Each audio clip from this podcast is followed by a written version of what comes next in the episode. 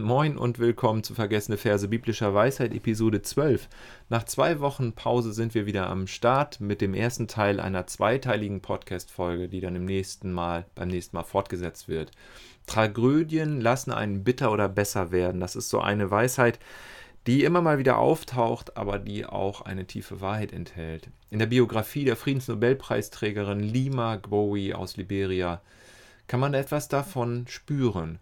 Darin berichtet sie von unsagbaren Kriegserfahrungen, von Hunger, von Flucht, von Verzweiflung, von grausamen Kriegserfahrungen. Unmittelbar nach der Geburt ihres dritten Kindes Arthur lag sie eine Woche lang mit dem zu früh geborenen mitten im Dreck in einem Laken gewickelt auf dem Flur des Klinikums, in dem ihr Kind zur Welt gekommen war.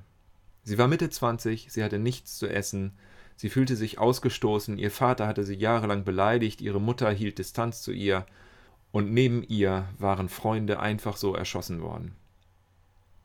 Jesaja 54 gab ihr immer mal wieder Hoffnung und Kraft, obwohl sie die darin enthaltenen Aussagen auch reichlich bezweifelte, so wie sie überhaupt einen helfenden Gott bezweifelte. Doch in Jesaja 54 fand sie auch immer wieder Hoffnung und Trost.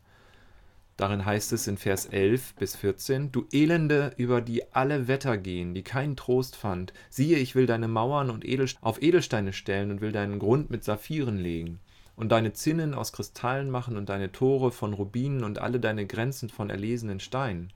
Und alle deine Kinder sind Schüler des Herrn, und großen Frieden haben deine Kinder. Du sollst auf Gerechtigkeit gegründet sein. Du wirst ferne sein von Bedrückung und du brauchst dich nicht zu fürchten und von Schrecken, denn er soll dir nicht nahen.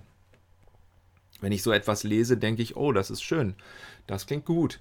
Doch wenn ich mir vorstelle, dass die Kriegserfahrungen in Liberien und an anderen Orten für Menschen real waren und tägliche Erfahrung waren und die furchtbaren Eindrücke, die sie mitnehmen und mitschleppen in die Nächte, in denen sie nicht schlafen können, dann bekommt das Ganze eine andere Dimension.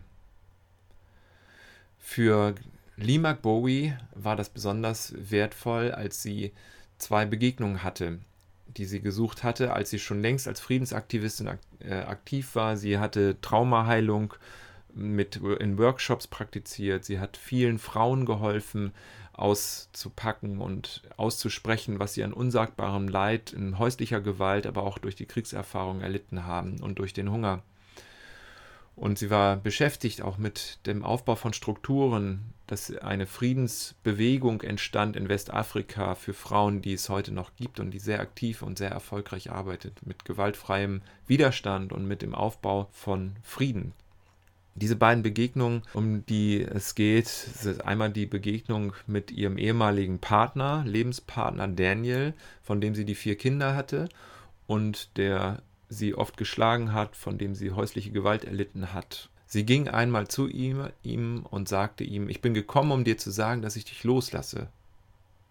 Ich dachte, das hättest du schon vor Jahren getan, antwortete er.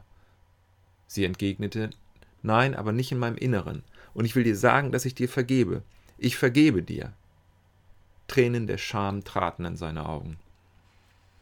Schließlich ging sie auch zu ihrem Vater, der für zahlreiche Beleidigungen verantwortlich war, mit denen sie aufgewachsen ist und als Jugendliche konfrontiert worden war und auch als sie dann ersten, das erste Kind bekommen hatte und sie trat ihm gegenüber und sagte, Danke, Vater, für die Beleidigung, die du mir an den Kopf geworfen hast, denn ohne sie hätte ich die Veränderungen nicht vorgenommen in meinem Leben, die dazu geführt haben, dass ich jetzt die bin, die ich jetzt eben bin und die Arbeit jetzt machen kann, die ich machen kann im Bereich der Traumaheilung und des Friedensaufbaus. Auch er hatte Tränen in den Augen und sie ging weg und hatte das Gefühl, gewonnen zu haben.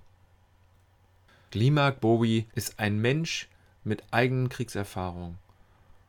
Und ein Mensch mit solchen Erfahrungen kann anderen Kriegs- und Gewaltgeschädigten sehr tief, sehr umfassend und sehr nachhaltig helfen, selbst heil zu werden. Soweit an dieser Stelle. Bis zum nächsten Mal.